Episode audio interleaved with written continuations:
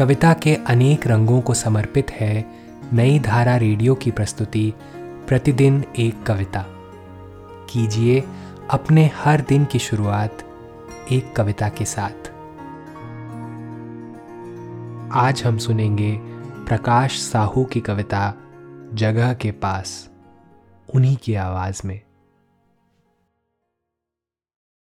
घर का एक कोना होता है, जहाँ कुछ तस्वीरें होती है। माने गए ईश्वर की या बीते हुए मनुष्य की। उसके आसपास कुछ छोटे बड़े रहस्य खुलते रहते हैं। वह कोना कभी चौंकता नहीं।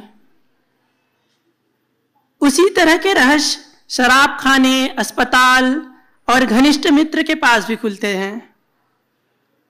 ये जगहें कभी चौंकती नहीं। गुस्सा नहीं दिखाती। अपना लेती हैं हर बात को तथ्यों की तरह।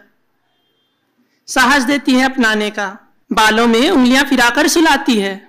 यह ध्यान रखते हुए कि उसकी उंगलियाँ बालों से फंसे नहीं, सदा के लिए। सोने के बीच में वह रहस्य में से परेशानियों का गट्ठा लेकर उन्हें हल करती है।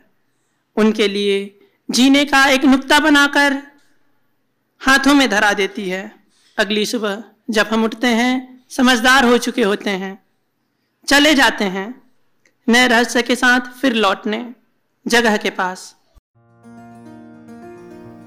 आज की कविता को आप पॉडकास्ट के शो नोट्स में पढ़ सकते हैं। आप जहाँ भी प्रतिदिन एक कविता सुन रहे हैं, वहाँ अपने कमेंट शेयर करना ना भूलें।